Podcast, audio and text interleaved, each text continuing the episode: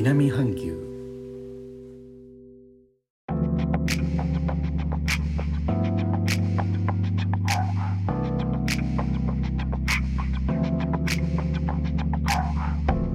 インドネシアから高野です。日本との間約6000キロジャワ島中部の古い都ジョグジャカルタからお送りしております。日本とは一味も二味も違う東南アジアのライフスタイル声でお届けします。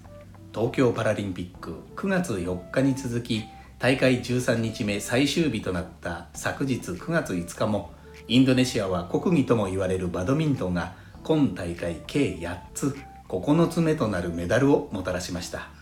9月4日は現在21歳の女性パラバドミントン選手カリマトゥ・サディアとレアニ・ラトリ・オクティラの組が女子ダブルス立位下肢障害 SL3 上肢障害 SU5 で金メダルを獲得しました。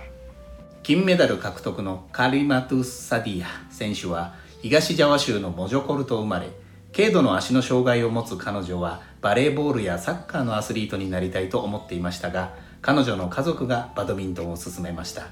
2018年ジャカルタで開催されたアジアパラ競技大会では女子ダブルスで金メダル女子シングルス混合ダブルスでそれぞれ銅メダルを獲得しています。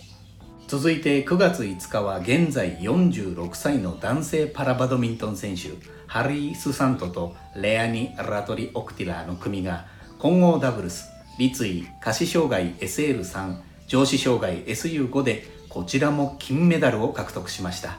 2日間にわたりダブルスで2つのメダル獲得です。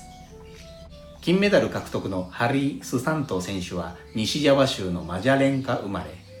彼は20代でオートバイの事故に巻き込まれ右の腰と太ももの怪我を負いました。その後パラバドミントンに転向。2018年のアジアパラ競技大会では混合ダブルス男子団体でそれぞれ金メダルを獲得しています。カリマトゥ・サディア選手、ハリー・スサント選手とペアを組んだ現在30歳の女性パラバドミントン選手、レアニ・ラトリ・オクティラにつきましては、今大会シングルスでも活躍しています。前回の放送をお楽しみください。一般社団法人日本障害者バドミントン連盟のホームページによれば、立位は4クラスに分けられており、下肢障害は障害の程度により SL3 と4の2クラス、